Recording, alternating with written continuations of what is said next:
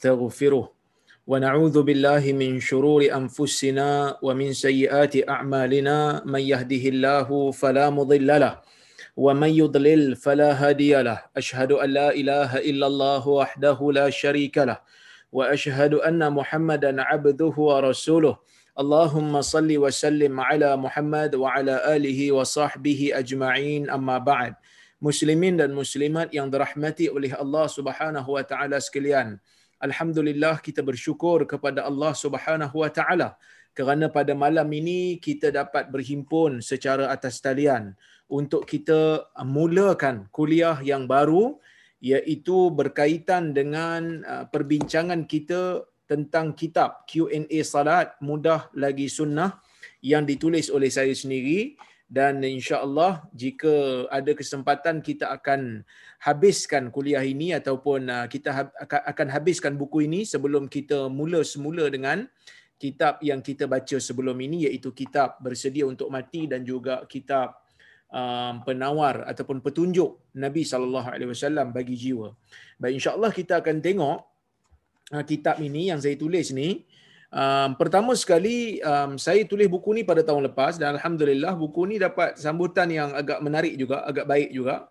Cuma oleh kerana perjanjian dengan Karang Craft yang merupakan penerbit bagi buku ini adalah uh, dia nak cetak hanyalah uh, sebanyak 5000 saja. Jadi bila dah habis dalam masa beberapa bulan 5000 tu dia uh, tak mau cetak lagi melainkan hanyalah dengan uh, order khas. Jadi sebab itu baru-baru ni saya dan juga Ustaz Hadi Akmal uh, minta supaya kalau siapa-siapa nak tempah lagi buku ni kita akan cuba untuk buat tempahan yang lain dan alhamdulillah 1200 kita berjaya tempah dan 1200 tu um, habis dalam masa berapa hari je lepas dia dicetak. Jadi habis jugalah. Uh, kalau ada pun sikit-sikit aku tak silap yang ada di Ustaz Hadi Akmal. Jadi alhamdulillah ia merupakan satu uh, sambutan yang baik dan saya bersyukur kepada Allah Subhanahu Wa Taala atas uh, nikmat ini yang itu uh, orang nak mengambil manfaat daripada apa yang saya tulis. Baik, tuan-tuan dan puan-puan rahmati Allah sekalian. Buku ni berbentuk soal jawab eh. Buku ni berbentuk soal jawab iaitu ada soalan dan jawapan. Jom kita akan tengok satu persatu ya. Baik, tuan-tuan dan puan-puan rahmati Allah sekalian. Kita tengok pada muka surat yang kedua tu soalan dia bila berlakunya pensyariatan salat dan bagaimanakah salat Nabi sallallahu alaihi wasallam sebelum daripada salat diwajibkan. Jawapan dia yang pertama sekali ulama tidak berbeza pendapat mengatakan bahawasanya fardu salat lima waktu ni bermula daripada subuh sehinggalah ah, salat isyak ia merupakan satu salat yang disyariatkan ataupun yang diwajibkan oleh Allah Subhanahu wa taala pada malam Isra dan Mi'raj. Ha, pada malam Isra dan Mi'raj ber-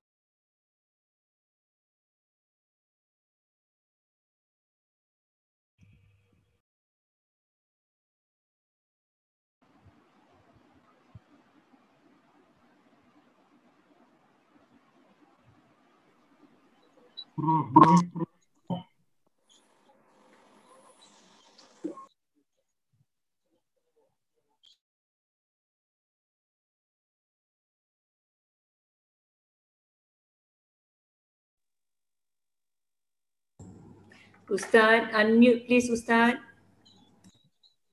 Okey. Baik. Para ulama sepakat bahawa salat menjadi fardu yakni wajib. Ya, salat menjadi fardu yakni wajib uh, pada malam Isra dan Mi'raj. Maka Nabi sallallahu alaihi wasallam menerima perintah kefarduan salat apabila baginda sallallahu alaihi wasallam diangkat ke langit dibawa ke Sidratul Muntaha di dalam hadis yang panjang riwayat Imam Muslim daripada Anas bin Malik radhiyallahu anhu dia mengatakan bahawasanya Nabi sallallahu alaihi wasallam bersabda fa auhallahu ilayya ma auha fa farada alayya 50 salah fi kulli yawmin wa laylah فنزلت إلى موسى صلى الله عليه وسلم فقال ما فرض ربك على أمتك قلت خمسين صلاة kata Nabi sallallahu alaihi wasallam setelah Nabi dimi'rajkan sampai ke Sidratul Muntaha bertemu dengan Allah Subhanahu wa taala kata Nabi Allah mewahyukan kepadaku apa yang dia ingin wahyukan. Lalu Allah memfardukan kepadaku sebanyak 50 salat 50 waktu salat. Bagi setiap uh, siang dan malam. Maksud setiap hari siang dan malam tu Allah Taala pada peringkat awal memfardukan sebanyak 50 waktu. Fanazaltu ila Musa sallallahu alaihi wasallam. Kata Nabi sallallahu alaihi wasallam maka aku turun bertemu dengan Musa sallallahu alaihi wasallam. Lalu Musa bertanya kepadaku farada fara, ma farada rabbuka ala ummatik? Apakah yang Tuhanmu fardukan ke atas kaummu? Qultu khamsina salah. Aku mengatakan 50 waktu salat ha, pada mulanya. Qala irji ila rabbika fas'alhu takhfif fa inna ummataka la yutiqun. Fa inna ummataka la yutiquna dhalik. Fa inni qad balaitu ban, balautu bani israila wa khabartuhum. Kata Nabi Musa alaihi salam kepada Nabi Muhammad sallallahu alaihi wasallam pergilah kembali kepada Tuhanmu. Minta kepada Tuhanmu itu keringanan. Kata Nabi Musa minta kepada Allah keringanan supaya Allah ringankan lagi Jangan 50 waktu, ia terlalu berat. Sesungguhnya umat kamu wahai Muhammad tidak akan mampu untuk melakukan perkara itu. Fa inni qad balautu bani Israel kerana aku telah menguji Bani Israel wa khabartuhum dan aku telah mencuba mereka. Maksudnya Nabi Musa bagi tahu kepada Nabi Muhammad sallallahu alaihi wasallam supaya nabi kita Muhammad sallallahu alaihi wasallam minta kepada Allah keringanan 50 waktu ni berat kerana Nabi Musa berpengalaman bersama dengan Bani Israel. Nabi Musa minta berdasarkan pengalaman dia, dia tahu, dia dapat jangka umat kita tidak akan mampu. Qala faraja'tu ila rabbi faqultu ya rabbi khaffif ala ummati. Maka Nabi Muhammad SAW pun mengatakan, aku kembali kepada Tuhanku. Lalu aku mengatakan, Ya Rab, khaffif ala ummati. Aku mengatakan, wahai Tuhan, berikanlah keringanan ke atas umatku fahatta anni khamsan maka maka Allah azza wajal kurangkan ah, daripada 50 tu kurangkan 5 faraja'tu ila Musa faqaltu hatta anni khamsa. Aku kembali kepada Musa. Aku mengatakan kepada Musa Allah mengurangkan kepada ah, kepada aku ni lima waktu. Kata Nabi Musa ah, kata Nabi Musa inna ummataka la yutiquna dhalik. Farji ila rabbik fas'alhu takhfif kembali Nabi Musa kata sesungguhnya umat kamu tidak akan mampu buat perkara itu ha, sesungguhnya umat kamu tidak mampu buat perkara itu maka kembalilah kepada Tuhanmu. Minta daripada dia keringanan. Maka kata Nabi SAW falam azal arji' baina rabbi tabaraka wa ta'ala wa baina Musa alaihi salam. Hatta qala ya Muhammad innahunna khamsu salawat kulla yawmin wa laylah likulli salatin ashr fadhalika khamsuna salah wa man hamma bihasanah falam ya'malha kutibat lahu hasanah fa in 'amilaha kutibat lahu ashra wa man hamma bi sayyi'ah falam ya'malha lam tuktab syai'a fa in 'amilaha kutibat sayyi'atan wahidah yang bermaksud bila Nabi bila Nabi Musa kata minta daripada Tuhanmu keringanan, maka Nabi SAW kata aku sentiasa ulang alik di antara Tuhan dan Musa. Bertemu Tuhan, Tuhan bagi diskaun, jumpa lagi Nabi Musa. Nabi Musa minta lagi supaya aku uh, bertemu dengan Tuhan minta kurang-kurang-kurang sehinggalah kata Nabi Muhammad SAW sehinggalah apabila Allah Azza wa Jalla Ah, sehingga Allah Azza wa Jal mengatakan kepada Nabi Muhammad, Wahai Muhammad, sesungguhnya aku memfardukan kepada kamu salat ini sebanyak lima waktu setiap hari, siang dan malam. Bagi setiap salat itu ada sepuluh pahala. Fazalika khamsuna salah. Itulah yang dimaksudkan dengan lima puluh waktu. Maksudnya lima puluh waktu di peringkat awal tu Allah Taala bagi ha, lima puluh waktu tetapi dikurang-kurang-kurang sehinggalah dia menjadi lima waktu dan Allah Azza wa Jalla menyebutkan walaupun lima waktu ya walaupun lima waktu pahalanya sama seperti lima puluh waktu ya? Waman hamma bihasanah sesiapa yang niat nak melakukan perkara yang baik falam ya'malha tetapi dia tidak melakukannya kutibat lahu hasanah akan ditulis baginya satu pahala. Fa in amilaha jika dia menuliskannya kutibat lahu asyra akan ditulis baginya sepuluh pahala. Wa man hamma bisayyi'atin falam ya'malha sesiapa yang mengamal ah, sesiapa yang meniat nak nak buat satu benda yang jahat falam ya'malha lam tuktab syai'a tidak akan ditulis. Sesiapa yang fa in amilaha kalau dia niat nak buat benda jahat dan dia lakukannya kutibat sayyi'atan wahidah. Ha, ditulis baginya satu satu dosa sahaja dan tidak diganda. Baik kemudian Nabi sallallahu alaihi wasallam menyebutkan, "Fanazaltu hatta intahaitu ila Musa sallallahu alaihi wasallam fa akhbartuhu." Qala irji' ila rabbik fas'alhu at-takhfif. فقال رسول الله صلى الله عليه وسلم فقلت قد رجعت إلى ربي حتى استحييت منه kata Nabi Muhammad sallallahu alaihi wasallam aku turun sehingga aku bertemu dengan Musa alaihi salam. Dan aku memberitahu kepadanya wahai Nabi Musa kata Nabi aku bagi tahu dekat Nabi Muhammad aku bagi tahu dekat Nabi Musa. Nabi Muhammad bagi tahu Allah Taala telah mewajibkan hanya lima waktu saja salat hanya lima waktu salat. Kemudian Nabi Musa kata kembalilah kepada Tuhanmu. Minta kurang lagi. Ah, minta diskaun lagi.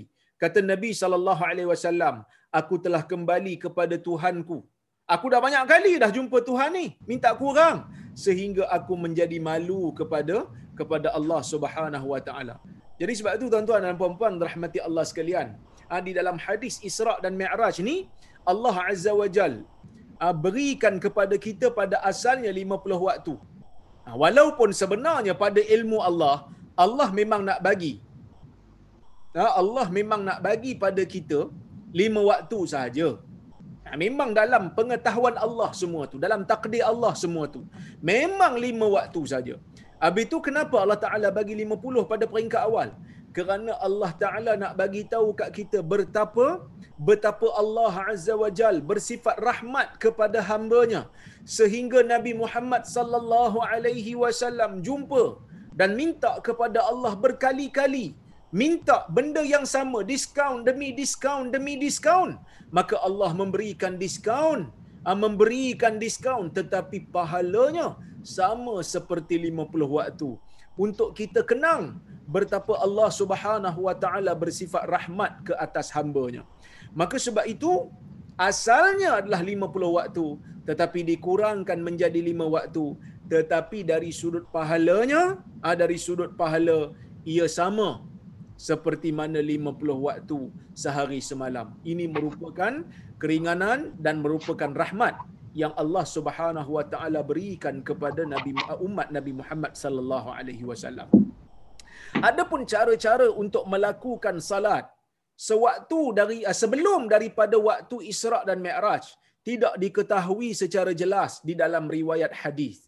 Ah, cuma yang kita tahu di dalam riwayat hadis disebutkan sebelum daripada pensyariatan salat fardu lima waktu pada malam Isra' tu, sebelum tu Nabi salat juga. Tetapi kita tak tahu. Ha, kita tak tahu apa waktunya, cuma yang kita tahu salat tersebut dalam satu rakaat ada satu rukuk dan ada dua sujud. Sebab itu saya sebut di situ.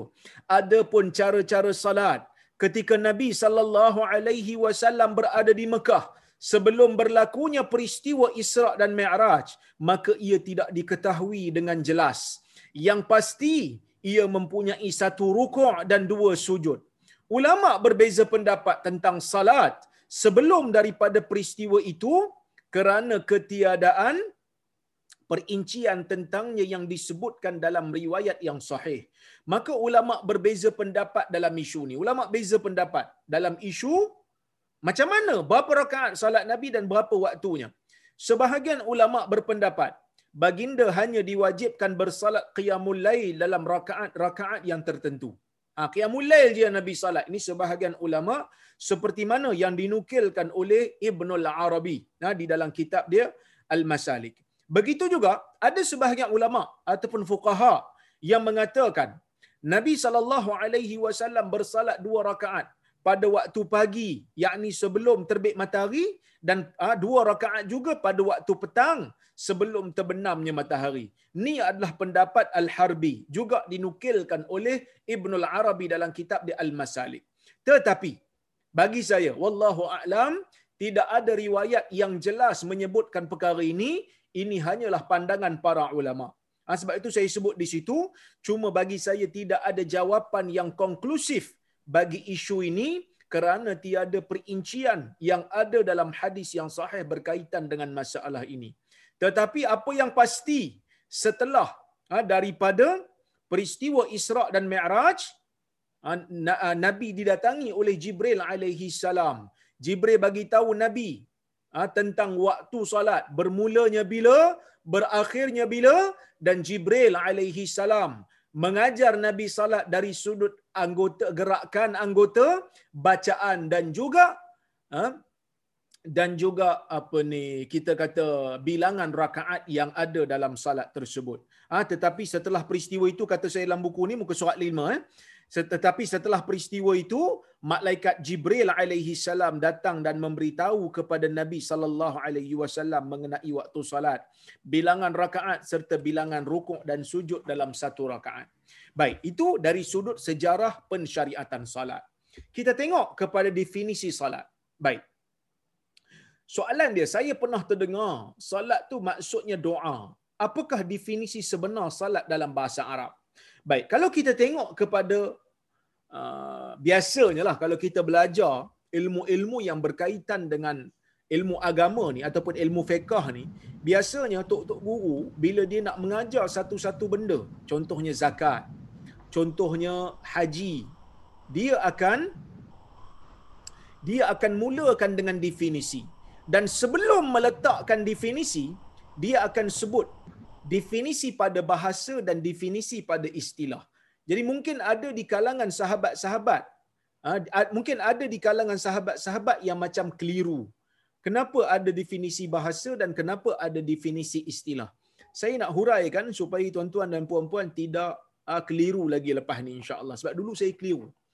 Jadi saya nak sebutkan sebelum daripada datangnya syariat Islam. Kita semua tahu tuan-tuan dan puan-puan, Nabi Muhammad sallallahu alaihi wasallam, ya Nabi Muhammad sallallahu alaihi wasallam merupakan eh, nabi yang terakhir yang Allah Taala utuskan membawa syariat Islam. Sebelum daripada wujudnya syariat Islam, akidah telah ada. Akidah Nabi bawa sama. Daripada Nabi Adam sampai Nabi Muhammad sallallahu alaihi wasallam alaihi wassalatu wassalam sama. Nabi Adam bawa akidah yang sama, Nabi Isa bawa akidah yang sama, Nabi Musa bawa akidah yang sama, Nabi Muhammad alaihi wassalatu wassalam juga membawa akidah yang sama. Tak ada beza. Tetapi dari sudut syariat ada beza. Ha, dari sudut syariat mempunyai perbezaan. Yang mana syariat inilah yang membezakan di antara nabi dengan nabi. Baik, apabila Nabi Muhammad sallallahu alaihi wasallam menjadi nabi, nabi membawa akidah yang sama dengan nabi-nabi terdahulu, cuma nabi membawa syariat yang agak sedikit berbeza dengan nabi-nabi sebelumnya. Ha, ada yang sama, mungkin ada yang sama, tetapi ada juga yang berbeza. Dan syariat Nabi Muhammad sallallahu alaihi wasallam merupakan syariat penutup yang membatalkan syariat nabi-nabi yang terdahulu. Baik, tuan-tuan dan puan-puan yang dirahmati oleh Allah Subhanahu wa taala sekalian apabila Nabi membawa syariat dan syariat ini merupakan syariat yang terakhir. Syariat yang tidak ada sebelum ni. Sedangkan orang Arab telah bercakap Arab sebelum daripada diturunkan Al-Quran, sebelum Nabi mengucapkan hadis, orang Arab jahiliyah telah bercakap Arab. Dan perkataan-perkataan Arab digunakan. Apabila Nabi saw datang membawa syariat Islam, Islam mengambil perkataan-perkataan beberapa perkataan menjadikan perkataan-perkataan yang orang Arab dah guna sebelum ini dengan makna yang spesifik. Jadi sebab itu bila kita kata definisi ah, definisi haji, definisi zakat, definisi dan seumpamanya yang lain-lain lagi kita kata definisi pada bahasa apa? Pada istilah apa? Kerana ada beza. Dari sudut bahasa, penggunaan orang Arab sebelum ia menjadi istilah. Tetapi apabila dia telah menjadi istilah yang khusus dalam syariat, maka pada waktu itu kita kena faham bahawa perkataan tu dari sudut istilah kalau kita berinteraksi dengan istilah di dalam syariat Islam. Baik, saya bagi satu contoh ah, yang solat ni. Bila kita ah, sorry sebelum solat ah, ah kita ambil perkataan contoh. Kita ambil perkataan haji umpamanya ataupun ah, ataupun kita ambil perkataan tayammum umpamanya. Tayammum dia berasal daripada perkataan tayammama. Tayammama yang bermaksud al-qasd tujuan. Ha? orang Arab bila dia uh, gunakan perkataan tayammum ni sebelum daripada syariat Islam dia akan guna dia akan untuk makna apa ni dengan makna uh, tujuan lah. Mencari sesuatu minta sesuatu tu tayammum tapi bila Islam datang dia perkenalkan hukum tayammum maka tayammum ni dia ada maksud yang spesifik tidak seperti mana yang dimaksudkan oleh makna literal sama juga macam haji, sama juga macam zakat. Jadi salat pun sama. Salat ni tuan-tuan dan puan-puan dari sudut bahasa. Bila kita tengok salat dari sudut bahasa, perkataan salat telah digunakan oleh orang Arab sebelum daripada kedatangan syariat Islam. Apa makna salat dari sudut bahasa? Literal meaning. Ada beberapa, ada beberapa makna. Sebab itu saya katakan perkataan salat telah digunakan lama oleh orang Arab itu sendiri sebelum salat itu difardukan ataupun dijadikan sebagai istilah yang khusus. Ia mempunyai beberapa makna. Yang pertama, makna salat di sisi orang Arab bermaksud ibadah khusus yang diketahui ah, dalam Islam. Ini pertama. Ah, dalam agama. Yang kedua, Allah menggunakan perkataan salat dalam Al-Quran yang menunjukkan maksud tarahum, kasih sayang Allah kepada hambanya. Allah berfirman, "Ulaika alaihim salawatum min rabbihim wa rahmah wa ulaika humul muhtadun." Ah, surah Al-Baqarah ayat 157 Allah Taala kata mereka itulah yakni orang-orang yang beriman. Mereka itulah ke atas mereka itu salawat. Salawat berasal daripada perkataan salat. Kata plural bagi salat. Yang ini rahmat daripada Tuhan. Ah, ah, kasih sayang daripada Tuhan dan rahmat wa ulaika humul muhtadun dan mereka itulah orang-orang yang diberikan petunjuk hidayah. Yang ketiga, makna salat di dalam bahasa ialah doa. Allah Taala berfirman, "Khudh min amwalihim sadaqatan tutahhiruhum wa tuzakkihim biha wa salli 'alaihim inna salataka sakanun lahum wallahu sami'un alim." Surah At-Taubah. Kata Allah, ambillah wahai Muhammad sebahagian daripada harta mereka sebagai sedekah yang boleh menyucikan mereka dan membersihkan mereka dan selawatlah ke atas mereka sesungguhnya selawat kamu salat kamu ke atas mereka merupakan ketenangan bagi mereka wallahu samiun alim apa maksud salat kat sini maksudnya doa doa sebab itu dia kata fa inna salataka sakanul lakum ha? sorry sakanul lahum sesungguhnya doa nabi ke atas mereka merupakan ketenangan bagi mereka. Baik. Ini surah At-Taubah. Manakala setelah berlakunya peristiwa Mi'raj, perkataan salat yang umum telah menjadi satu istilah yang khusus. Sebagai contoh, jika kita menyebut hadis ini sahih, sahih dalam bahasa Arab boleh jadi bermaksud sehat, boleh jadi bermaksud benar dan betul. Boleh dua-dua, eh boleh tiga-tiga. Tetapi dalam istilah ilmu hadis, ha, hadis yang sahih mestilah memenuhi lima syarat. Lalu baru boleh menjadi sahih. Jadi istilah sahih yang asalnya dari sudut bahasa makna sehat ataupun ha, benar telah berubah menjadi makna yang spesifik dalam ilmu hadis. Bila sebut sahih, dia bukan hadis yang selalu makan ubat ataupun hadis yang tak ada diabetes kerana hadis bukan manusia dia tak ada penyakit dari sudut penyakit fizikal. Tetapi hadis yang mencukupi lima syarat ya. Baik begitu juga dengan hadis dhaif hadis hasan uh, gharib dan selainnya yang mempunyai makna istilah yang khusus dalam ilmu hadis berbeza dengan makna literal.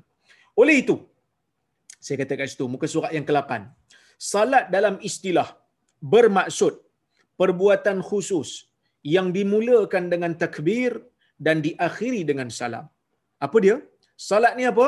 Perbuatan khusus. Ha, perbuatan ni termasuklah perbuatan jiwa, perbuatan lidah dan juga perbuatan anggota. Merangkumi ketiga-tiganya. Kerana salat merangkumi tiga-tiga ni, perbuatan yang merangkumi perbuatan jiwa, perbuatan lidah, perbuatan anggota yang lain yang khusus dimulakan. Perbuatan tu dimulakan dengan takbir. Dan diakhiri dengan salam. Ha, diakhiri dengan dengan salam. Baik.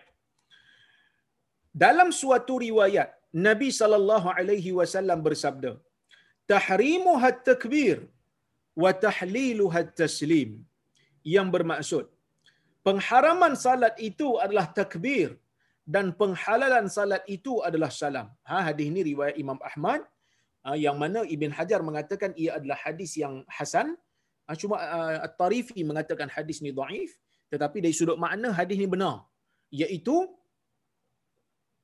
uh, yang dimaksudkan uh, dengan perkara ini adalah uh, bila kita takbiratul ihram saja benda-benda yang tak dibenarkan ataupun benda-benda lain yang asalnya dibenarkan untuk kita buat telah menjadi tak dibenarkan. Sebab itu dia kata tahrimu hat takbir. Yang mengharamkannya adalah takbir. Apa maksud yang mengharamkannya? Yang mengharamkannya adalah bila kita angkat takbir je, sebelum daripada salat kita boleh bercakap. Bila lepas angkat takbir tak boleh cakap, batal salat. Kalau kita bercakap. Ataupun sebelum daripada salat kita boleh makan dan minum. Lepas kita angkat takbir salat tak boleh makan dan minum. Kalau buat batal salat wa tahliluha taslim dan penghalalannya adalah salam. Lepas bagi salam, benda yang tak boleh dibuat dalam salat dah boleh dibuat di luar salat. Ha, iaitu makan boleh, bercakap boleh, ha, buang air boleh, ketawa boleh dan seumpamanya. Baik. Hadis ini bermaksud perkara-perkara yang harus atau halal dilakukan sebelum takbiratul ihram menjadi haram setelah takbiratul ihram seperti bercakap, makan dan perkara-perkara yang membatalkan solat. Eh, sebab sebab tu dipanggil tahrim. Sebab tu kita panggil takbiratul ihram. Takbir yang mengharamkan perkara yang halal sebelum daripada solat dan kalau buat dalam solat boleh jadi membatalkan solat jadi diharamkan. Lepas bagi salam jadi halal balik untuk cakap. Baik. Kita masuk kepada perbahasan yang baru iaitu hukum meninggalkan salat dengan sengaja. Apa hukum tinggal salat dengan sengaja? Baik, tuan-tuan dan puan-puan rahmati Allah Subhanahu wa taala sekalian. Meninggalkan salat ni ulama tak ada beza pendapat, ia adalah sesuatu yang ha, diharamkan di dalam agama dan termasuk di dalam senarai dosa besar. Senarai dosa besar ialah meninggalkan salat. Kenapa tinggalkan salat dosa besar? kerana tidak ada perkara yang besar selepas daripada tauhid yang Allah Taala tuntut ke atas hamba yang bernama muslim ni melainkan salat. Lepas aja takbiratul ihram, eh, sorry, lepas aja uh, mengucap kalimah syahadah, dia kena salat. Sebab itu rukun Islam kata, asyhadatu an la ilaha illallah wa iqamis salah. Ha, di antara rukun Islam, yang pertama apa dia? Mengucap dua kalimah syahadah, kemudian baru datang baru datang fardu salat yang mana tak ada benda lain nak dibuat salat datang dulu lepas tu baru benda-benda yang lain baik jadi tinggal salat dengan sengaja ni adalah haram ia termasuk dalam dosa besar. Sebab tu saya sebut di situ para ulama sepakat mengatakan hukum meninggalkan salat ialah berdosa besar. Bahkan Allah Subhanahu wa taala berfirman ma salakakum fi saqar qalu lam nakum minal musallin. Ya? Maksudnya setelah melihat orang-orang jahat itu di dalam neraka ya mereka berkata apakah yang menyebabkan kamu masuk ke dalam neraka sakar orang-orang yang bersalah ataupun orang yang berdosa tu jawab. Orang yang berdosa tu cakap lam nakuminal musallin. Kami tidak termasuk dalam kumpulan orang-orang yang mengerjakan salat. Jadi salat ni benda besar. Siapa yang tak salat dia berada dalam keadaan yang sangat bahaya. Baik itu sepakat. Tinggalkan salat dengan sengaja, dosa besar. Yang kedua, kita nak tengok kafir ke tidak orang yang tinggal salat ni. Ha, kafir ke tidak orang yang tinggal salat. Okey, kita tengok kepada perbahasan yang berikutnya. Okey. Namun para ulama berbeza pendapat. Sama ada seorang itu jatuh kafir atau tidak sekiranya dia meninggalkan salat dengan sengaja berikut merupakan pandangan-pandangan tersebut. Yang pertama, jatuh kafir. Ini pendapat pertama.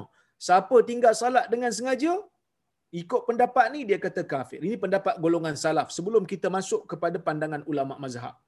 Okey, pandangan pertama, pandangan ni dinukilkan oleh Ayyub As-Sakhtiyani dan beberapa golongan tabi'i.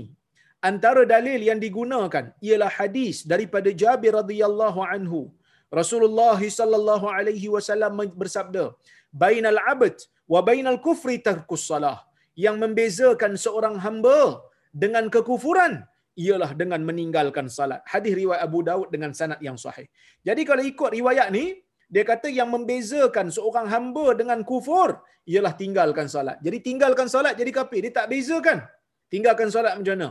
As long as you uh, kita kata ignore salah, maka akan menjadi kafir. Ini pendapat yang pertama. Dalam riwayat Abdullah bin Amr radhiyallahu anhuma daripada Nabi sallallahu alaihi wasallam. Bahawasanya satu hari Nabi sallallahu alaihi wasallam menyebutkan mengenai salat lalu bersabda. Nabi sebut tentang salat Nabi kata man hafaza alaiha kanat lahu nuran wa burhana wa najatan yaumal qiyamah. Walam lam wa man lam yuhafiz alaiha lam yakun lahu burhan wala nur wala najah. Wa kana yaumal qiyamah ma'a qarun wa haman wa fir'aun wa ubay bin khalaf yang bermaksud hadir riwayat Ibn Hibban dengan sanad yang sahih. Yang bermaksud sesiapa yang memelihara salat, salat itu akan menjadi cahaya untuknya. Salat akan menjadi cahaya untuknya di hari kiamat. Ataupun di dalam dunia pun menjadi cahaya iaitu uh, dia akan menerangi jiwa orang yang melakukan salat dalam kehidupan dunia, mengawal perasaan dia, mengawal anggota dia, mengawal tindak tanduk dia. Eh? Wa burhana dan menjadi bukti keimanan dia wa najatan yaumal qiyamah dan menjadi penyelamat kat dia. Keselamatan untuk dia di hari kiamat daripada dia di azab kalau dia menjaga salat wa man lam yuhafiz alaiha sesiapa yang tidak menjaga salat lam yakun lahu burhan wala nur wala najah. Sesiapa yang tidak menjaga salat dia tidak akan mendapat bukti keimanan. Dia tak akan dapat cahaya dan dia juga tidak akan dapat keselamatan. Wa kana yaumal qiyamah dan dia ni di hari kiamat nanti ma'a qarun akan bersama dengan qarun akan bersama dengan haman akan bersama dengan firaun dan akan bersama dengan ubay bin khalaf. Semua ni adalah orang-orang yang berdosa orang yang kafir orang yang memusuhi Islam. Ha, sebab itu mereka mengatakan siapa yang meninggalkan salat kira kafir lah sebab dihimpunkan bersama dengan puak-puak ni. Begitu juga riwayat daripada Abdullah bin Syaqiq Al-Unqaili yang mana dia berkata, "Kana ashabu Muhammadin sallallahu alaihi wasallam la yarawna shay'an min al-a'mali tarkuhu kufur ghaira as-salah." Ah, sahabat Nabi SAW tidak melihat sesuatu daripada amalan-amalan yang meninggalkannya menjadi kafir melainkan hanyalah salat. Ha ni hadis riwayat Tirmizi dengan sanad yang sahih. So pendapat yang pertama kata apa? Pendapat yang pertama kata sesiapa yang melakukan perbuatan meninggalkan salat dengan sengaja maka dia menjadi kafir. Pendapat yang kedua. Pendapat kedua ni adalah pendapat yang dinukilkan daripada Ibnu Shihab Az-Zuhri dan juga pendapat Hamad bin Zaid yang merupakan guru kepada Abu Hanifah, mereka mengatakan, ya, meninggalkan solat dengan sengaja tidak menjadi kafir selagi mana dia tak mengingkari kefarduan solat. Ha, pendapat ni disokong oleh ulama terkemudian seperti Ibn Hibban, At-Tahawi, Ibn Abdul Bar dan juga Ibn Qudamah. Ini kerana terdapat riwayat-riwayat yang mengatakan orang yang banyak melakukan dosa seperti meninggalkan salat, serta tidak melakukan sebarang kebaikan akan diampunkan oleh Allah di hari akhirat nanti.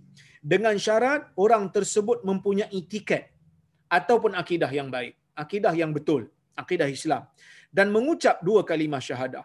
Ini menunjukkan bahawa mereka tidak menjadi kafir kerana Allah boleh mengampunkan mereka. Kerana kalau mereka kafir, Allah Taala sesekali tidak ampunkan mereka. Ini benda yang Ini benda yang uh, penting yang kita kena tahu. Ha, ini kita sekarang sekarang tuan-tuan berada di muka surat 10 dan 11 ya. Uh, muka surat 10 dan 11. Baik. Pendapat ni kata orang yang meninggalkan salat dengan sengaja. Ni pendapat Ibn Shihab Az-Zuhri dan juga pendapat yang dipegang oleh Hamad bin Zaid ha, daripada golongan tabi'in. Dia kata kalau tinggal salat dengan sengaja dia tak jadi kafir. Selagi mana dia tak ingkar kefarduan salat. Selagi mana dia kata salat tu wajib. Tapi siapa yang tak salat, aku malah. Dia tak menjadi kafir lagi. Buktinya apa? Di sana ada riwayat hadis yang menunjukkan orang-orang yang buat dosa besar, yang tak buat satu pun kebaikan, yang tak buat satu pun benda baik, bila mati Allah Ta'ala boleh ampunkan. Bila boleh ampun, maksudnya dia tak kafir lagi lah. Kerana orang kafir tidak layak mendapat keampunan. Ibnu Hibban meletakkan pelbagai riwayat hadis dalam sahihnya untuk membuktikan bahawa kufur yang disebut dalam hadis akibat meninggalkan salat dengan sengaja bukan kufur yang mengeluarkan seseorang dari agama. Tadi kita dah baca dah. Ada kita dah baca dah pendapat yang pertama diambil literal. Dia kata bainal abdi wa bainal kufri tarkus salah. Yang membezakan di antara seorang hamba dengan kekufuran ialah meninggalkan salat. Ibnu Hibban kata kufur-kufur yang disebutkan di dalam hadis yang disebutkan dalam hadis akibat meninggalkan salat dengan sengaja ni dia kata bukan kufur yang terkeluar daripada agama. Dia kata antara hadis yang menunjukkan seseorang tidak kafir dengan meninggalkan salat dengan sengaja ialah hadis berikut kata Ibn Hibban. Laisa fin naumi tafrid.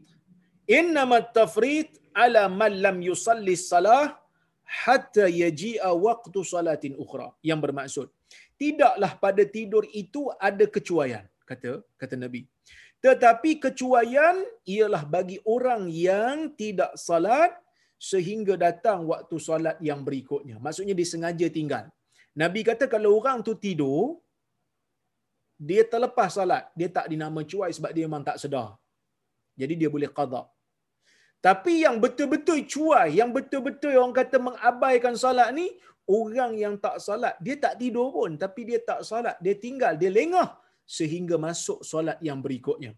Kata Ibn Hibban, hadis ni Ibn Hibban dengan sanad yang sahih. Kata Ibn Hibban, Ibn Hibban beri komentar, muka surat sebelah tuan-tuan. Ibn Hibban memberikan komentar.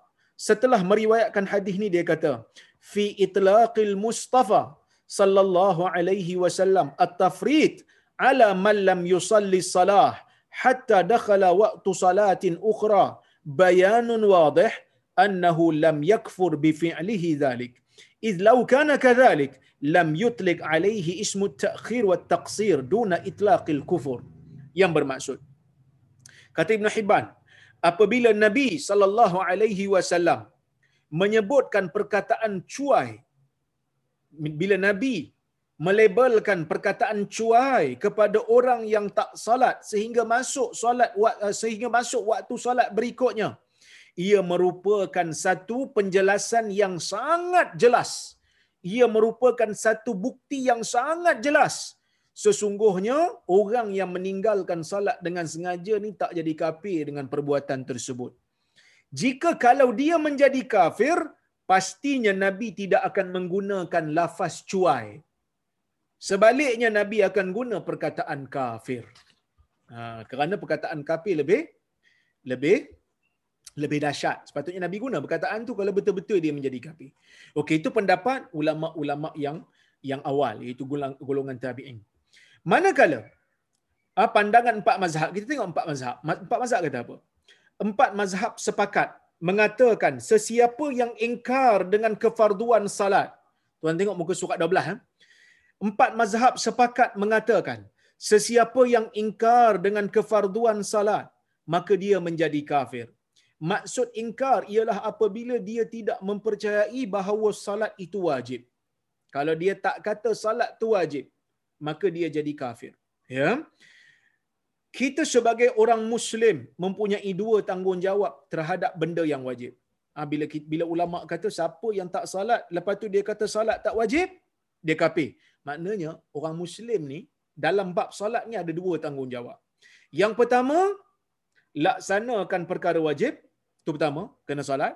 Yang kedua, mengakui dan mengiktiraf perkara wajib itu adalah wajib. Ada dua tanggungjawab kita. Yang pertama kena salat, buat benda wajib tu. Yang kedua, kena percaya benda tu adalah wajib. Baik. Sebagai contoh, jika seseorang itu membuat kajian dan membaca banyak baca, banyak bahan bacaan, lalu dia membuat kesimpulan bahawa salat zuhur itu adalah sunat, bukan wajib, maka dia jatuh menjadi kafir. Ha, dia kata kalau salat ha, zuhur itu bukan wajib, hanya sunat aja ataupun salat zuhur ni makruh, maka dia menjadi kafir. Ha, na'udzubillah. Begitu juga dengan perkara-perkara ijma' yang diketahui hukumnya oleh semua orang Islam. Sama ada orang awam, penuntut ilmu atau ahli ilmu seperti mengakui pengharaman zina. Samalah. Kalau pengharaman zina, umpamanya dia kata zina mana je haram. Zina ni makruh je. Kafir dia. Kerana benda tu ijma' yang diketahui oleh semua orang Islam. Sepatutnya. Eh? Berikut merupakan pandangan eh, mengikut empat mazhab berkaitan dengan hukum meninggalkan salat dalam keadaan dia mengakui kefarduan. Baik. Tuan-tuan dan puan-puan yang rahmati Allah sekalian. Sejak tuan-tuan eh?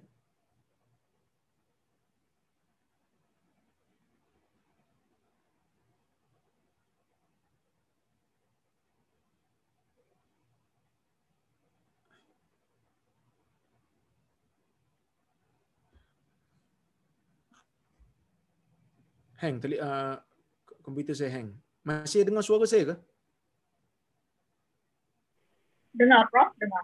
Baik. Komputer saya hang pula ni. Okey. Tak apa kalau masih dengar suara tak apa. Baik.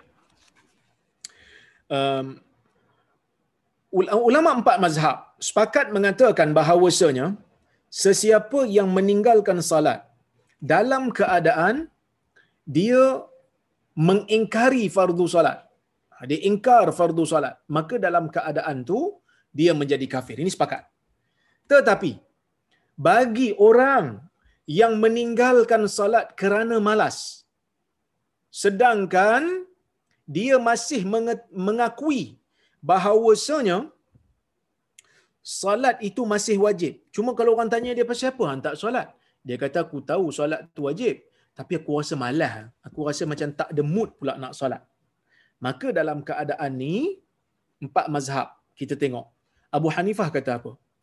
Ashab, yakni anak-anak murid Abu Hanifah, pengasah mazhab Hanafi. Mereka mengatakan ya, bahawasanya.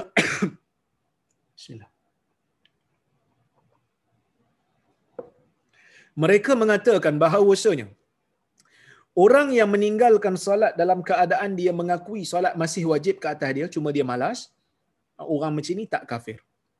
Ha, ini pendapat yang didungkilkan oleh Al-Imam At-Tahawi yang merupakan ulama hadis dalam mazhab Hanafi. Dia kata Abu Hanifah tidak membatalkan. Baik. Itu pendapat Abu Hanifah. Pendapat Imam Malik, pengasas mazhab Maliki. Imam Malik mengatakan, tidak kafir apabila seseorang itu meninggalkan salat dengan sengaja selagi mana dia mengakui salat tu still wajib atas dia. Ibn Rushd menukilkan bahawa Imam Malik dan Imam Syafi'i mentakwilkan lafaz kufur dalam hadis tersebut dengan amalan orang kafir. So hadis-hadis yang dinukilkan oleh mereka yang kata kafir tu hadis yang kata siapa yang tinggal solat kafir ni mereka takwil. Mereka kata itu amalan orang kafir. Tak semestinya jadi kafir tapi amalan orang kafir, ya. Baik. Maksudnya perbuatan meninggalkan solat ialah perbuatan orang kafir walaupun pelakunya tidak kafir dengan meninggalkan solat. Terdapat beberapa hadis yang menyebutkan perkataan kufur dan penafian iman tetapi ulama bersepakat mengatakan ia bukan kufur yang terkeluar daripada agama. Umpamanya apa? Hadis riwayat Imam Bukhari yang mana kata Nabi SAW sibabul muslim fusuq wa qitaluhum kufur menghina ataupun mencela orang mukmin ataupun orang muslim adalah kefasikan dan memerangi mereka adalah kekufuran. Ulama sepakat mengatakan sesiapa yang bergaduh dengan orang Islam yang lain dia tak menjadi kafir. Dia tak menjadi kafir. Tetapi hadis ni sebut kufur. Cuma ulama mentakwilkan perbuatan tu perbuatan orang kafir kerana yang memerangi orang Islam ni hanya orang kafir saja. Terdapat riwayat daripada Imam Malik yang mengatakan orang yang meninggalkan salat kerana malas menjadi kafir tetapi riwayat ini adalah dhaif daripada Imam Malik menurut Al-Imam Asy-Syanqiti ataupun Syekh Asy-Syanqiti di dalam kitab di Adwaul Bayan. Baik. Itu pendapat Maliki, tak kafir lagi. Pendapat mazhab Syafi'i. Saya tidak menjumpai nas ataupun teks yang jelas daripada Al-Imam Asy-Syafi'i menyatakan bahawa orang yang meninggalkan solat kerana malas itu menjadi kafir ataupun tidak. Ya. At-Tahawi menukilkan daripada Syafi'i Tahawi ini ulama mazhab Hanafi. Dia menukilkan daripada Imam Syafi'i bahawa beliau, yakni Syafi'i, meninggalkan uh, berpandangan bahawa meninggalkan salat dengan sengaja kerana malah menyebabkan kafir. Ini pendapat yang dinukilkan oleh Al-Imam Tahawi. Cuma Imam Tahawi bermazhab Hanafi. Dia bukan mazhab Syafi'i. So ini tak kuat lah. Sepatutnya kita kena ambil daripada anak murid Imam Syafi'i yang bermazhab dengan mazhab Syafi'i. Okey. Tetapi ashab, yakni anak-anak murid Imam Syafi'i, um, anak-anak murid Imam Syafi'i mengatakan tidak kafir kalau tinggal salat kerana malas. Imam Syafi'i berkata, kalau tengok dalam nukilan Imam Syafi'i dalam Al-Um, ni yang paling jelas yang saya jumpa eh. Lau anna rajulan taraka salatan hatta yamdiya waqta waqtuha kana qad ta'arrada syarran illa ay ya'fu Allah. Kalaulah seseorang itu meninggalkan salat sehingga berlalu waktunya, sehingga keluar waktu, dia tinggal salat sehingga berlalu waktu, habis waktu. Sesungguhnya dia telah mendedahkan dirinya kepada keburukan, kepada dosa kecuali jika Allah ampunkan. Imam Syafi'i kata, siapa tinggal salat sehingga habis waktu, dia telah mendedahkan dirinya kepada sesuatu yang buruk kecuali jika Allah ampunkan. Perkataan kecuali jika Allah ampunkan, ia merupakan isyarat yang jelas yang menunjukkan Al-Imam Syafi'i tidak mengkafirkan orang yang meninggalkan salat dengan sengaja selagi mana dia mengiktiraf salat itu wajib atas dia. Sebab sebab dia kata kecuali jika Allah ampunkan. Kalau orang tu kafir tak layak dapat keampunan Allah.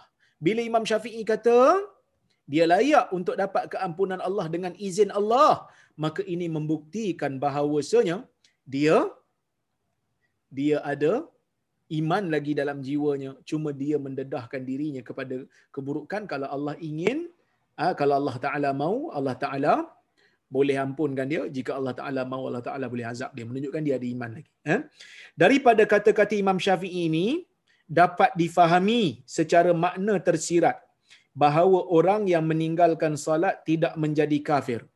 Selagi mana tidak mengingkari kefarduan salat ini kerana orang kafir tidak akan mendapat pengampunan daripada Allah. Kalau dia kafir betul, takkan dia dapat pengampunan. Imam Syafi'i pun tak akan kata kecuali jika Allah nak ampunkan dia. Apabila Imam Syafi'i mengatakan bahawa jika seseorang meninggalkan salat, maka dia dalam bahaya kecuali jika diampunkan oleh Allah, maka ia jelas menunjukkan orang yang meninggalkan salat tidak kafir pada pandangan Imam Syafi'i. So tiga mazhab kata tak kafir. Kita tengok mazhab yang keempat itu mazhab Hambali pendapat Imam Ahmad bin Hanbal iaitu pengasas kepada mazhab Hanbali. Masyhur daripada Imam Ahmad mengatakan sesiapa yang meninggalkan salat dengan sengaja menjadi kafir. So kalau ikut pendapat Hanbali yang masyhur, siapa tinggal salat dengan sengaja walaupun dia percaya salat tu wajib tapi dia tinggalkan juga maka dia menjadi kafir. Riwayat yang kedua daripada Imam Ahmad mengatakan tidak kafir apabila apabila beliau mengatakan iman berkurang dengan meninggalkan solat. Syekh At-Tarifi seorang ulama yang hidup di zaman ni dan dia adalah di antara tokoh dalam mazhab Hambali juga di Saudi. Dia mengatakan sebenarnya Imam Ahmad berpandangan meninggalkan salat menjadi kafir. Manakala riwayat kedua adalah kes terpencil iaitu meninggalkan satu ataupun dua solat sahaja yang dikatakan menjadi kafir itu apabila meninggalkan salat banyak kali dan menjadi rutin setiap hari. Ini juga adalah pandangan Syekh Utsaimin. Ah, Syekh Ibnul Utsaimin juga berpandangan begini. Dia kata kalau tinggal satu atau dua salat tak jadi kafir lagi. Yang menjadi kafir kata Syekh Ibn Utsaimin ialah orang yang memang dalam jiwa dia tu tak ada langsung kehendak nak pergi solat. Sedangkan dia mengaku dia muslim. Tak ada langsung dia tautin. Dia pendam dalam jiwa dia memang tak mau solat. Setiap masa maka dalam keadaan tu baru dia menjadi kafir. Yang kedua, tinggal salat itu mungkin kerana tersilap seperti seorang perempuan istihadah yang menyangka dirinya haid. Jadi tuan-tuan dan puan-puan yang rahmati Allah sekalian, kalau kita tengok dekat sini ada dua pendapat mazhab. Pandangan yang pertama ialah pandangan majoriti ulama. Pandangan majoriti mengatakan orang yang meninggalkan salat dengan sengaja selagi mana dia percaya salat itu wajib dia berada dalam dosa besar tetapi dia tidak menjadi kafir. Manakala pendapat yang masyhur dalam mazhab Hambali mereka mengatakan tinggal salat dengan sengaja. Walaupun percaya salat tu wajib tetapi bila dia meninggalkannya dengan sengaja dia menjadi kafir. Cuma mazhab ah, mazhab ini berbeza pendapat. Ada yang kata kalau tinggal satu sengaja tinggal satu solat pun menjadi kafir. Ada yang kata tinggal dua, ada yang kata tinggal sebanyak-banyaknya baru jadi kafir. Ini pembahasan khilaf dalam kalangan ulama. Tetapi pendapat yang saya pegang wallahu alam, saya berpandangan bahawasanya pendapat mazhab majoriti itu lebih tepat. Kenapa tuan-tuan? Kerana di sana ada riwayat yang sahih yang menyebutkan bahawasanya satu orang yang tidak melakukan apa pun kebaikan dalam hidup dia, cuma ada iman aja, solat tidak apa tidak dan melakukan dosa besar, bila dia bertaubat dan mati, sebelum sempat dia melakukan salat, Allah Ta'ala terima taubat dia dan dia masuk ke dalam syurga Allah. Seperti mana kisah yang kita tahu sebelum ini. Ha, kisah yang kita pernah baca sebelum ni, orang di zaman dahulu yang telah membunuh 99 orang. Dia dah bunuh 99 orang nak taubat, tanya dengan orang, orang tu kata tak mampu. Ah sorry, tak mampu pula. Tak ada ruang untuk taubat. Kau tak mampu lagi nak taubat, tak ada ruang dah. Kau ni berdosa besar. Dia bunuh orang tu cukup 100. Lepas tu dia tanya lagi orang lain, ada tak ruang untuk bertaubat? Orang tu kata ada. Ha, dia suruh bertaubat dan dia suruh pindah daripada tempat dia. Orang ni pun pindah bertaubat.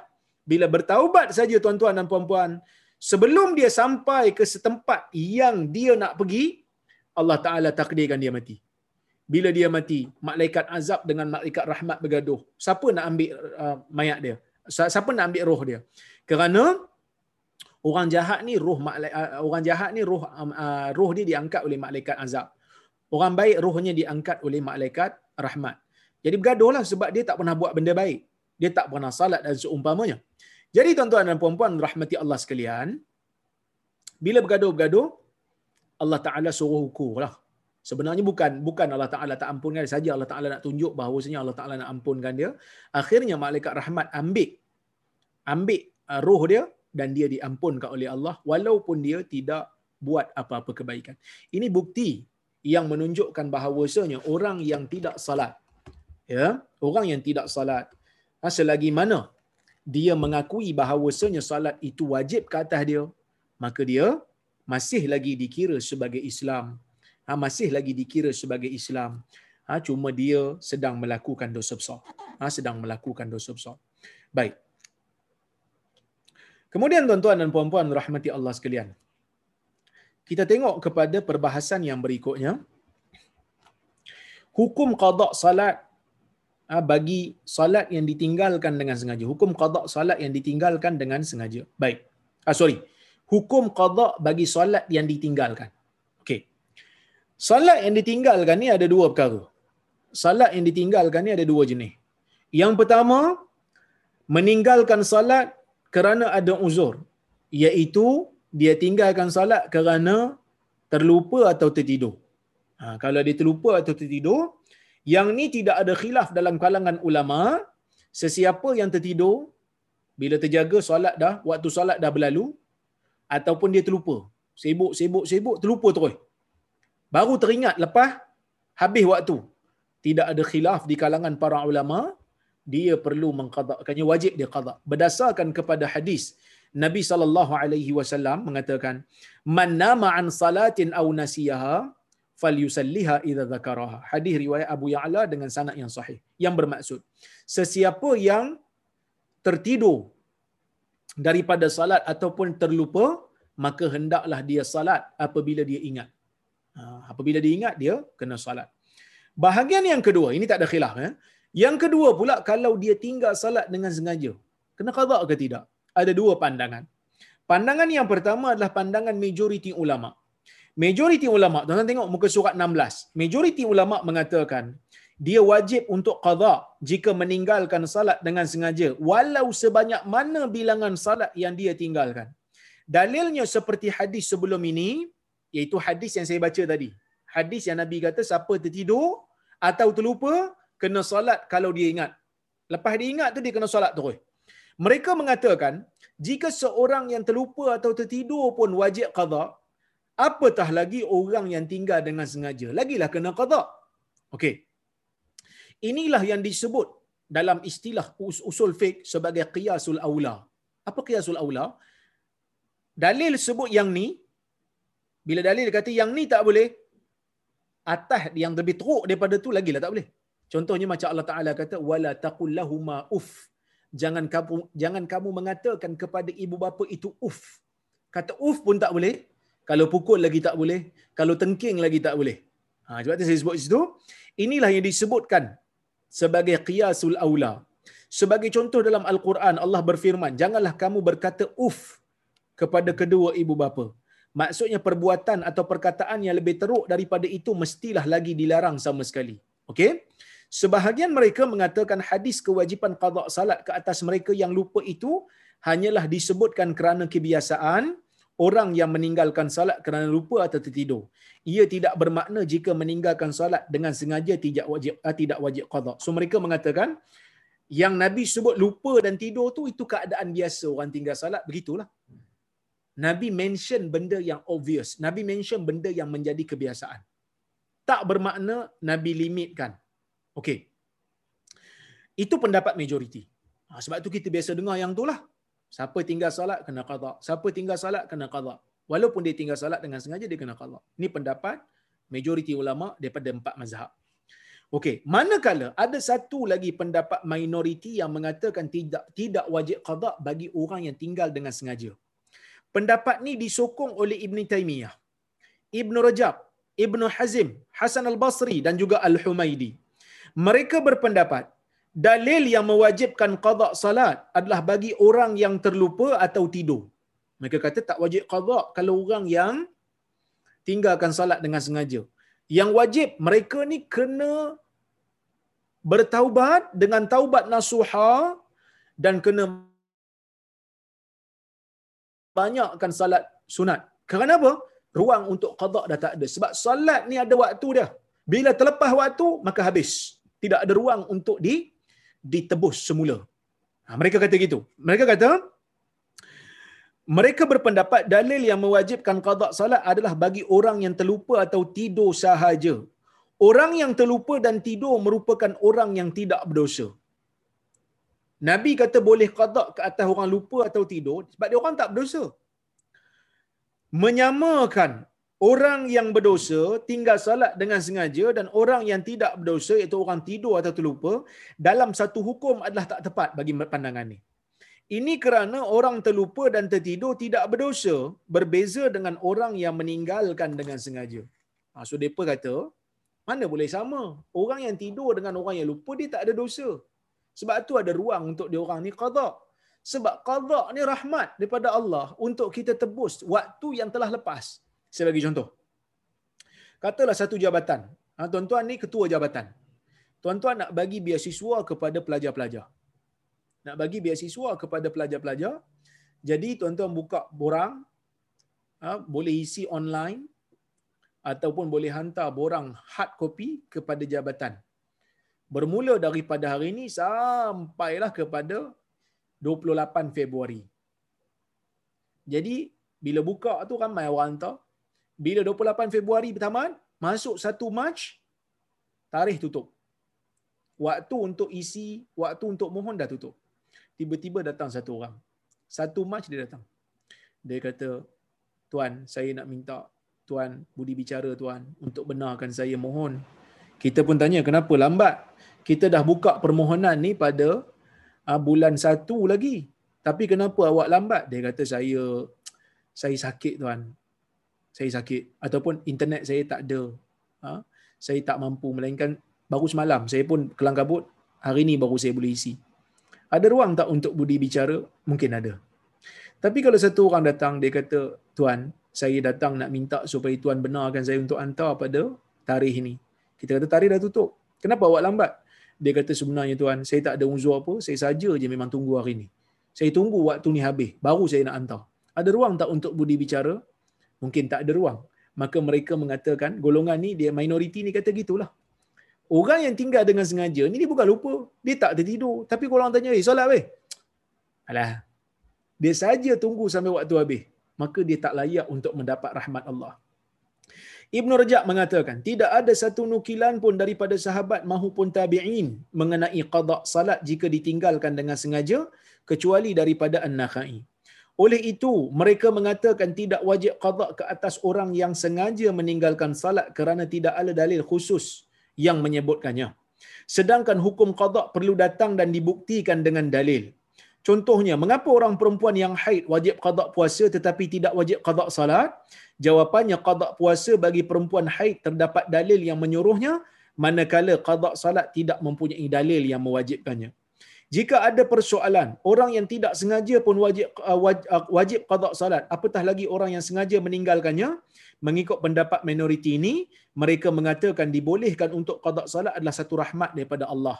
Firman Allah, Inna salata kanat alal mu'minina kitaban mawquta. Sesungguhnya salat itu adalah ketetapan yang diwajibkan ke atas orang-orang yang beriman dengan dengan suatu ketetapan yang ditentukan waktunya. Maksudnya menunaikan solat pada waktu yang telah ditetapkan merupakan suatu pahala yang besar sehingga Allah berfirman dalam sebuah hadis kursi. Wa ma taqarraba ilayya 'abdi bi syai'in ahabba ilayya mimma aftaratu 'alayh. Tidak ada seorang pun hamba yang ingin menghampirkan diri kepadaku ah, dia nak hampirkan diri kepadaku yang lebih aku suka melainkan dia buat benda yang aku wajibkan ke atas dirinya. Perkara yang Allah paling suka dalam ibadat ialah perkara yang fardu, dan pelakunya mendapat pahala yang besar oleh itu solat fardu hendaklah ditunaikan mengikut waktu yang ditetapkan Allah memberi rahmat kepada orang yang tidur dan terlupa kerana mereka tidak sengaja lalu mereka boleh tebus balik dengan mengqadakkan salat yang ditinggalkan. Ya. Uh, salat yang tinggal. Tetapi orang yang sengaja meninggalkan salat disebabkan malas dan sebagainya, sepatutnya tidak boleh untuk menembus balik tawaran yang disediakan kerana sifat sengaja mereka. Jadi perkara yang perlu dilakukan oleh mereka yang tinggal salat dengan sengaja ialah bertaubat dengan taubat nasuha dan memperbanyakkan salat sunat. Ha, salat sunat. Baik tarjihan saya. Saya melihat kepada uh, dalil keduanya berdasarkan penilaian saya wallahu alam saya berpandangan uh, pendapat minoriti ini lebih kuat dari sudut dalil. Tetapi saya tidak nafikan kalau sesiapa yang mengikut pendapat majoriti ini lebih selamat. Ha, cuma kalau kita nak pegang kepada pendapat minoriti yang kata tak wajib qada, kita boleh pegang tetapi kita tidak perlu memperlekeh pendapat orang yang kata wajib qada kerana mereka adalah mazhab majoriti ulama. Begitu juga pada siapa yang pegang kepada mazhab majoriti ulama, tidak perlu untuk uh, menuduh orang-orang yang berpegang kepada mazhab minoriti ini sebagai orang yang sesat terkeluar daripada ahli sunnah. Kenapa tuan-tuan? Kerana kedua-duanya adalah pandangan yang diiktiraf ha, di dalam mazhab ataupun di dalam daerah ahli sunnah wal jamaah. Wallahu subhanahu wa ta'ala a'lam bisawab. Saya rasa cukuplah sekadar tu untuk malam ini tuan-tuan dan puan-puan. Ha, InsyaAllah jika ada kesempatan kita bertemu lagi. Okey, saya tengok kalau-kalau ada soalan ataupun komentar. Baik. Ada yang bertanya tentang ada yang bertanya tentang ni ya, buku saya pakai buku apa? Saya pakai buku ni ya. Saya pakai buku um, Q&A salat, mudah lagi sunnah yang saya tulis sendiri. Kalau siapa-siapa nakkan buku ni, insyaAllah kita akan baca buku ni lah sampai habis. InsyaAllah jika ada kesempatan, uh, siapa yang nak boleh pergi uh, ke Shopee. Uh, Ustaz Hadi Akmal ada uh, stok lagi, aku tak silap tapi tak banyak. Jadi kena cepatlah. Uh, jika jika siapa yang ingin. Siapa yang tak mau pun tak apa. Boleh dengar aja syarahan saya. Uh. Baik. Ui, banyaknya.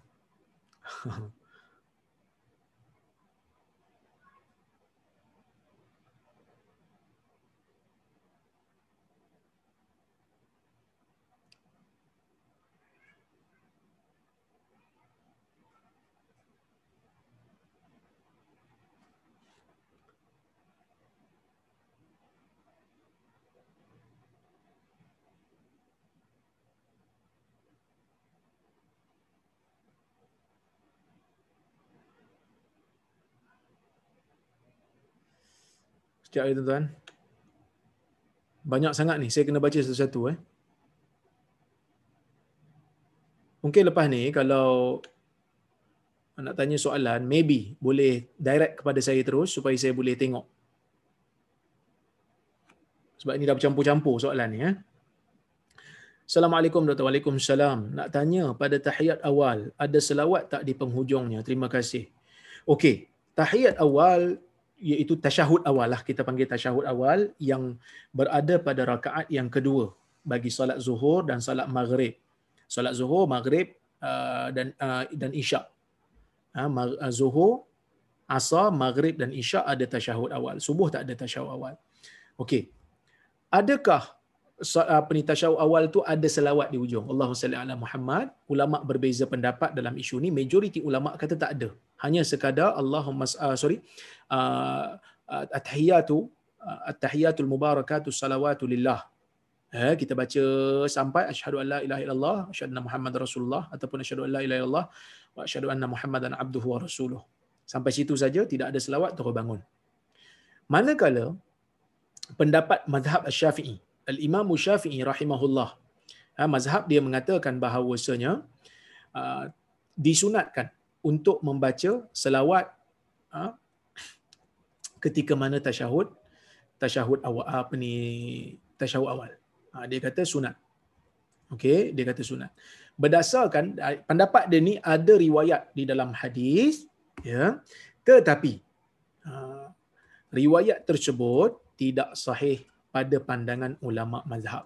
Uh, sorry ulama-ulama hadis sorry ulama-ulama hadis eh jadi pendapat yang mengatakan adanya selawat disyariatkan selawat sewaktu tasyahud awal itu adalah pendapat yang uh, dinukilkan daripada mazhab Syafi'i tetapi pandangan itu tidak diterima oleh majoriti ulama disebabkan riwayat hadis yang dinukilkan dalam masalah ini adalah hadis yang dhaif. Demikian yang disebut oleh uh, pengkaji-pengkaji moden hari ini iaitu Syekh uh, Saleh bin Utsaimin dan juga uh, Syekh uh, Abdul Aziz At-Tarifi.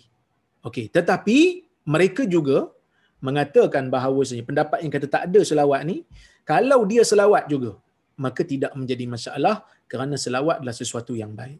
Wallahu a'lam. Ya, ya, saya tengok lagi. Kalau ada soalan yang lain.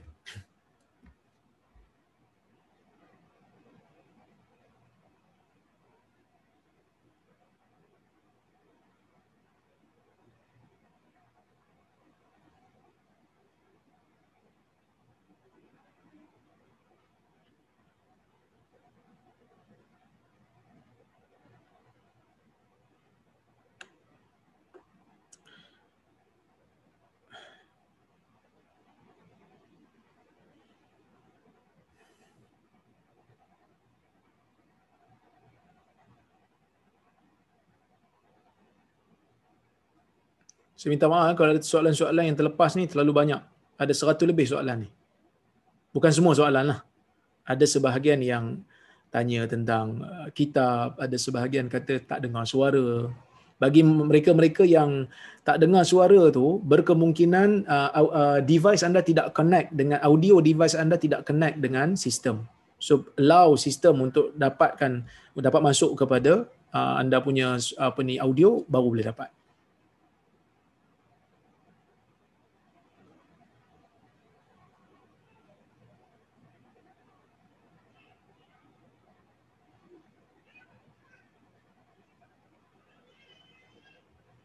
Okay, saya cari lagi soalan jika ada ya. Sekejap, saya cari lagi.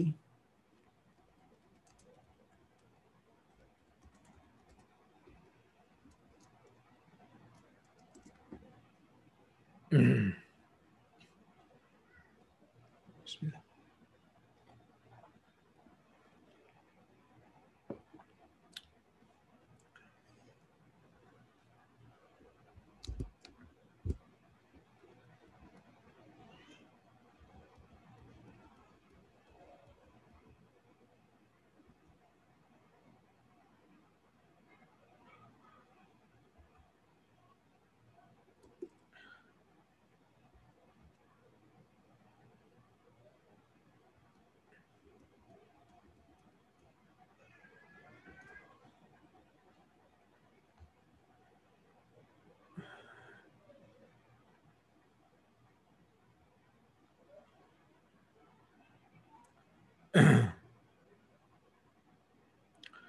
Okey.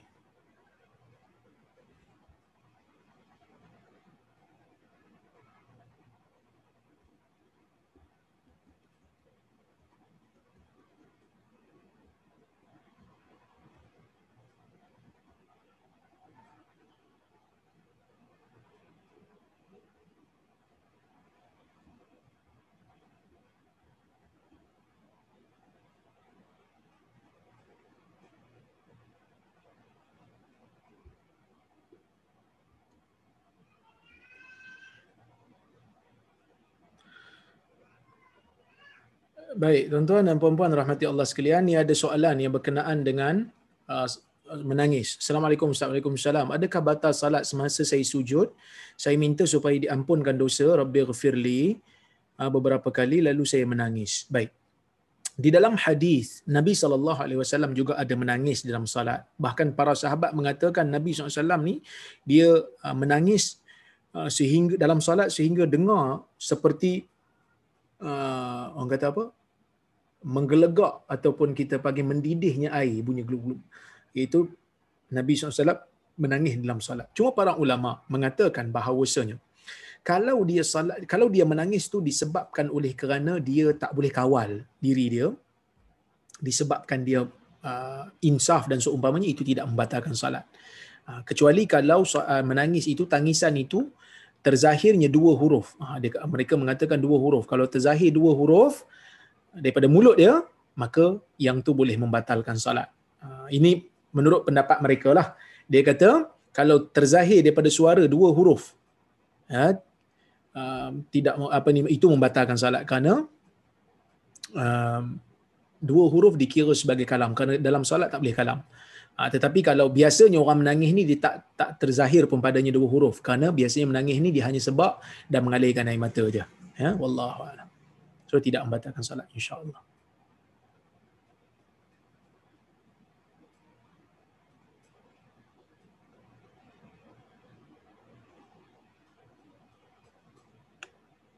Oh, oh, oh, oh, oh. Dulu saya di sekolah agama ada belajar apabila hendak keluar daripada salat yakni ingin membatalkan salat atas sebab-sebab tertentu seperti menjawab panggilan ibu atau emergency hendaklah memberi salam ke kanan untuk keluar daripada solat. Adakah amalan ini adalah pendapat sebahagian ulama dan ini tak salah. Ha, kerana dalam hadis yang kita baca tadi wah tahlilu hat taslim. Nabi SAW dalam hadis Ibn Majah walaupun ulama berbeza pendapat tentang hukumnya tapi ada sebagai ulama yang menerimanya dan mereka mengatakan yang menghalalkan sesuatu yang dilarang dalam solat itu dengan memberi salam. Sebab tu dia kata bagi salam lah. Walaupun solat tu nak dibatalkan. Tetapi pendapat sebahagian ulama yang lain dia kata bila kita nak batalkan maka tak perlu untuk bagi salam. Tak perlu kerana salam berlaku hanya di selepas daripada tasyahud akhir. Ini dua pendapat. Ada yang kata disyariatkan, ada yang kata tak disyariatkan. Ha, tapi pendapat yang saya pegang wallahu alam tidak disyariatkan. Tetapi kalau ada orang yang nak berpegang dengan pendapat yang kata disyariatkan itu tak ada masalah. Kerana benda ni benda ijtihad. Wallahu alam.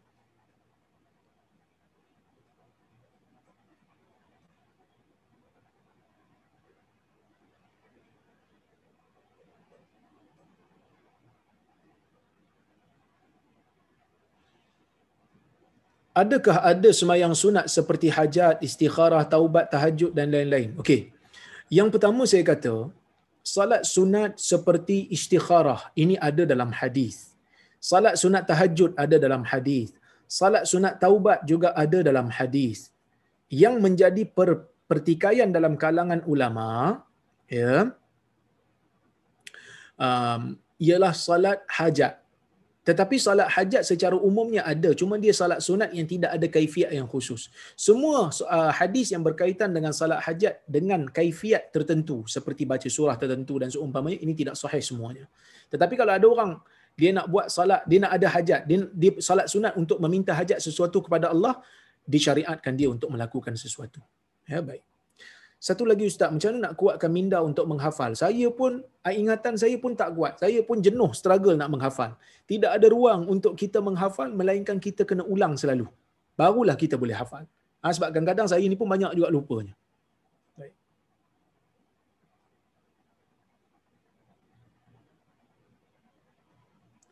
Assalamualaikum warahmatullahi wabarakatuh. Sujud sawi itu perlu dua kali atau sekali? Dua kali. Tuan-tuan, dua kali. Ya, dua kali bukan sekali.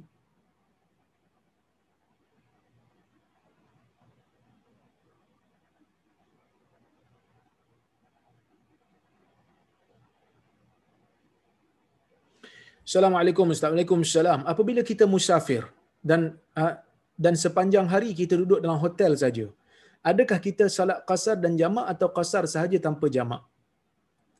Atau boleh pilih salah satu? Okey. Pendapat ulama yang sahih apabila seseorang itu bermusafir dan cukup kilometernya dua marhalah 80 km dan ke atas. Ini pendapat yang saya pegang lah ada yang kata 85 dan ke atas. Saya pegang 80 dan ke atas boleh. Ini pendapat yang dinukilkan daripada Syekh Osman Shibir ha, seorang ulama daripada Jordan. Dia kata 80 dan ke atas boleh dah untuk kasar dan juga jamak. Baik. Orang yang bermusafir digalakkan untuk kasar dan dibolehkan untuk jamak.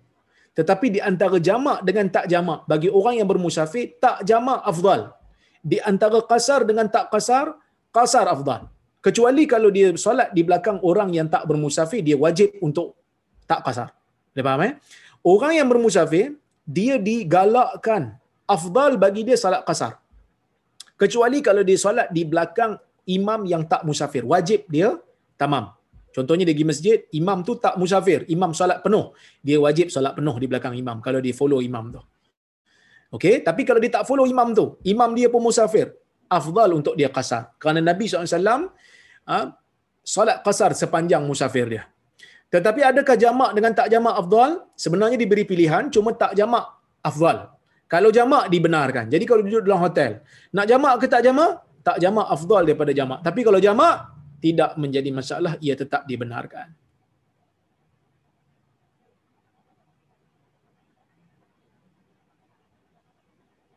Assalamualaikum Dr. Waalaikumsalam. Adakah perkataan Islam itu memang dah wujud sebelum zaman Rasulullah? Sudah. Ha, sudah wujud di sebelum zaman uh, Rasulullah sallallahu alaihi wasallam lagi. Kerana Islam tu sendiri tuan-tuan, Islam tu sendiri bermaksud uh, kita panggil submission. Uh, kita panggil submission to God.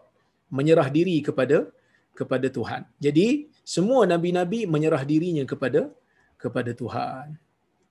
Okey.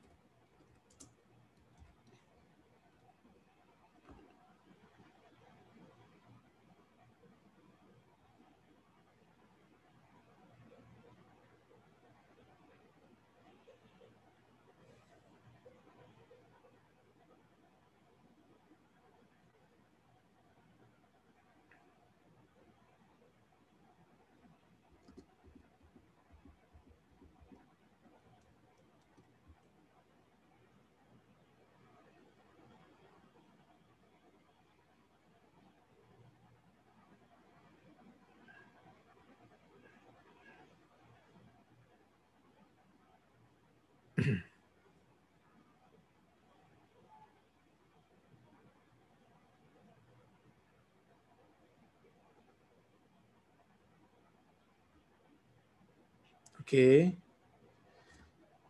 Jenuh kan nak cari sesuatu soalan ni.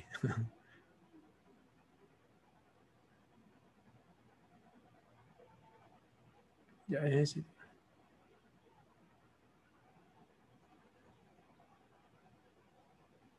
Ini yang tanya tentang selafaz niat apa semua ni, tuan-tuan, insya-Allah saya akan jawab kemudian ya. Saya akan jawab kemudian bila sampai kepada waktunya nanti kita akan ni. Ha, kalau ada, ramai yang tanya soalan-soalan yang kita akan bincang pada masa akan datang. Ini baru kuliah pertama. Jadi sabar-sabar tuan-tuan, jangan begitu. Jangan begitu cepat sangat. nanti tak ada apa kita nak belajar nanti. Baik.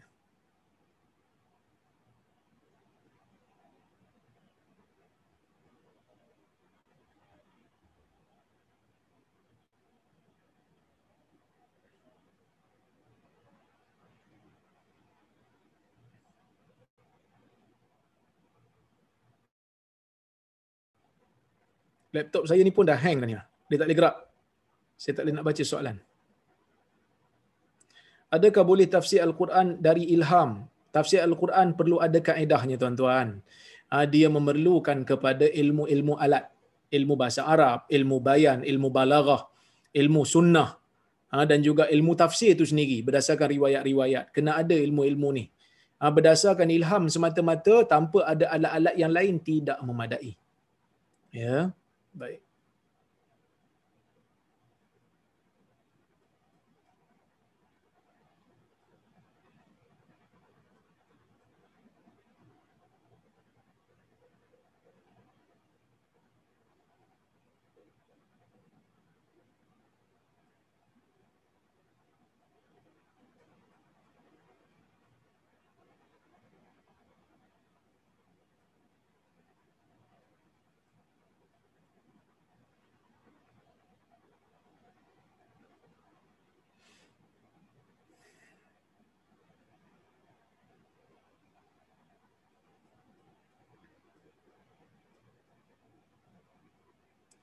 Doktor, kalau terbaca tahiyat awal sampai habis, adakah batal solat atau boleh disambung solat sampai habis dan baca tahiyat sampai habis sekali lagi? Maksud ni, mungkin soalan ni maksudnya adalah dia nak baca tahiyat ha, sampai habis tu maksudnya tahiyat sampai ke selawat lah kan? Ha, kalau dia baca sampai macam tu, ha, soal, ha, soal, solat dia tidak batal. Cuma di dalam hadis, Nabi SAW tidak lama duduk untuk tasyahud awal. Ha, Nabi tak lama duduk. Itu disebut dalam hadis riwayat Muslim. Nabi duduk tak lama. Sekejap je Nabi duduk menunjukkan tidak ada panjang, tidak ada doa.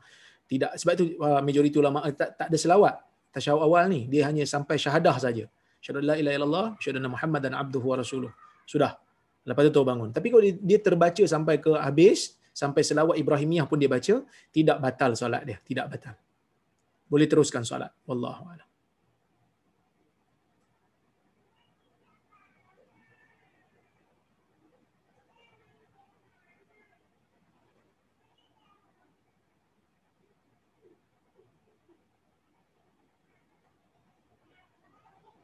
InsyaAllah soalan talfik, ada soalan talfik ni kita akan jawab pada akan datang nanti. Bila masuk bab tu nanti kita akan bincang insyaAllah. Sebab nanti saya akan huraikan juga. Ha, ini baru kuliah yang pertama. Eh.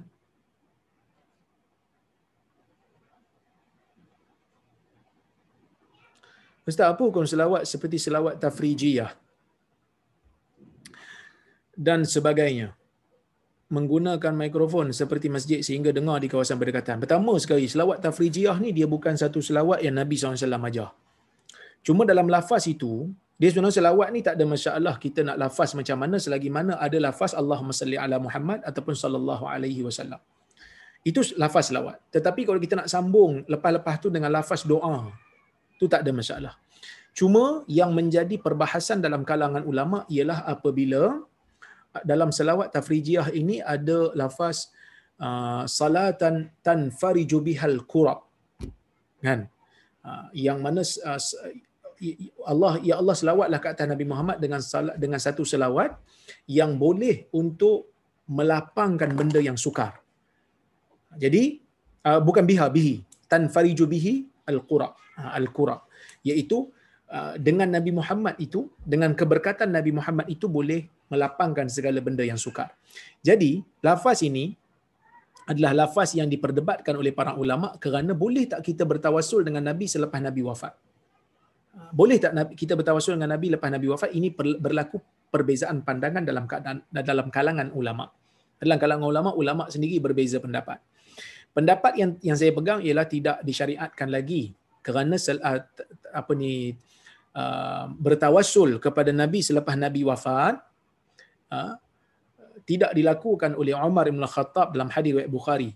Bila masuk zaman pemerintahan Umar, Umar tidak lagi bertawasul dengan Nabi, sebaliknya Umar bertawasul dengan Abbas. Kerana tawasul dengan orang soleh ni maksudnya doa orang soleh yang kita mohon kat dia supaya dia berdoa untuk kita. Manakala sebagian ulama mengatakan still boleh. Jadi sebab itu ada perbahasan dalam kalangan ulama. Tetapi, tuan-tuan, kalau nak keluar daripada khilaf, kita tukar bihi kepada biha bihi itu dengan Nabi Muhammad, dengan tawasul Nabi Muhammad. Tetapi kalau dengan biha, kita tukar. Biha maksudnya kita dengan selawat. Yang mana kita tukar daripada tawasul kepada Nabi Muhammad selepas Nabi wafat, yang menjadi khilaf dalam kalangan ulama, tukar kepada kita bertawasul dengan amal saleh, iaitu biha tu kembali kepada selawat. Kita selawat ke atas Nabi, dengan selawat tu kita minta Allah Ta'ala untuk uh, uh, mudahkan kesukaran kita. Jadi bertawasul dengan amal saleh tidak ada khilaf dalam kalangan ulama ahli sunnah mengatakan ia dibenarkan. Baik. Wallahu subhanahu wa ta'ala alam bisawab. Jadi tuan-tuan saya kira cukuplah sekadar tu untuk hari ini. InsyaAllah kita jumpa lagi ha, pada masa yang akan datang. Ya, jadi um, masih ada lagi yang bertanya kat mana nak beli uh, buku saya ni. Boleh beli melalui Shopee tuan-tuan. Uh, pergi tengok kepada uh, Ustaz Hadi Akmal punya account di Shopee. Ah, dia di antara sahabat saya lah yang banyak menjual buku saya. Dia ni ada syarikat apa ni uh, pustaka sunnah ke apa ke? Saya pun tak ingat dah. Ya. Oleh kerana tu uh, insya-Allah kita akan jumpa pada masa-masa yang akan datang. Jika ada kesempatan, saya minta maaf kata kasar bahasa tersilap kata. Terima kasih kepada Nur Islam Academy kerana menganjurkan majlis pada malam ini. Banyak sangat soalan saya tak dapat jawab semua. InsyaAllah kita jumpa pada minggu depan. Aku lu qawli hadha wa astaghfirullahal azim li wa lakum. Assalamualaikum warahmatullahi wabarakatuh.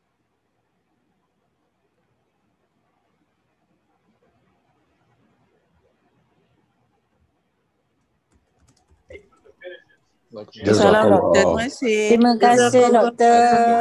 Terima kasih, doktor. Terima kasih doktor. Terima kasih doktor. Terima kasih, doktor. Terima kasih doktor. Assalamualaikum warahmatullahi wabarakatuh. Waalaikumsalam warahmatullahi Thank you wabarakatuh. doktor.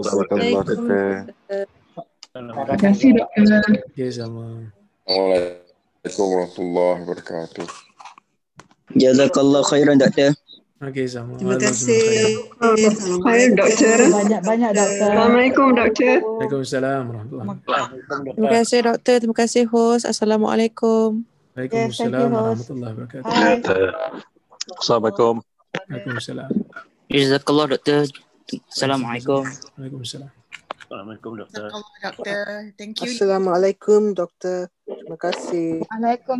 Assalamualaikum doktor. Jazakallah. Assalamualaikum khairan. doktor. Wa antum jazakumullah khair. Assalamualaikum, doktor. Jazakallah khairan kathira. Jazakallah doktor. Terima kasih, doktor. Assalamualaikum. Waalaikumsalam warahmatullahi wabarakatuh. Thank you doktor. Doktor. Prof. Thank you, Doctor. Assalamualaikum. Good night. Waalaikumsalam. Ya, jazakallah khair. Barakallahu fiik. Assalamualaikum warahmatullahi wabarakatuh. Assalamualaikum. Terima kasih doktor. Assalamualaikum warahmatullahi wabarakatuh. Waalaikumsalam warahmatullahi wabarakatuh. Terima kasih. Ramai hari ni Ustaz dekat rumah tu orang. Oh, itulah. Limit dah tu. 500 tu. Ha tu. Mungkin ada nak masuk tak boleh lagi dah. Ya. Itulah. Ya, ya. Assalamualaikum. Waalaikumsalam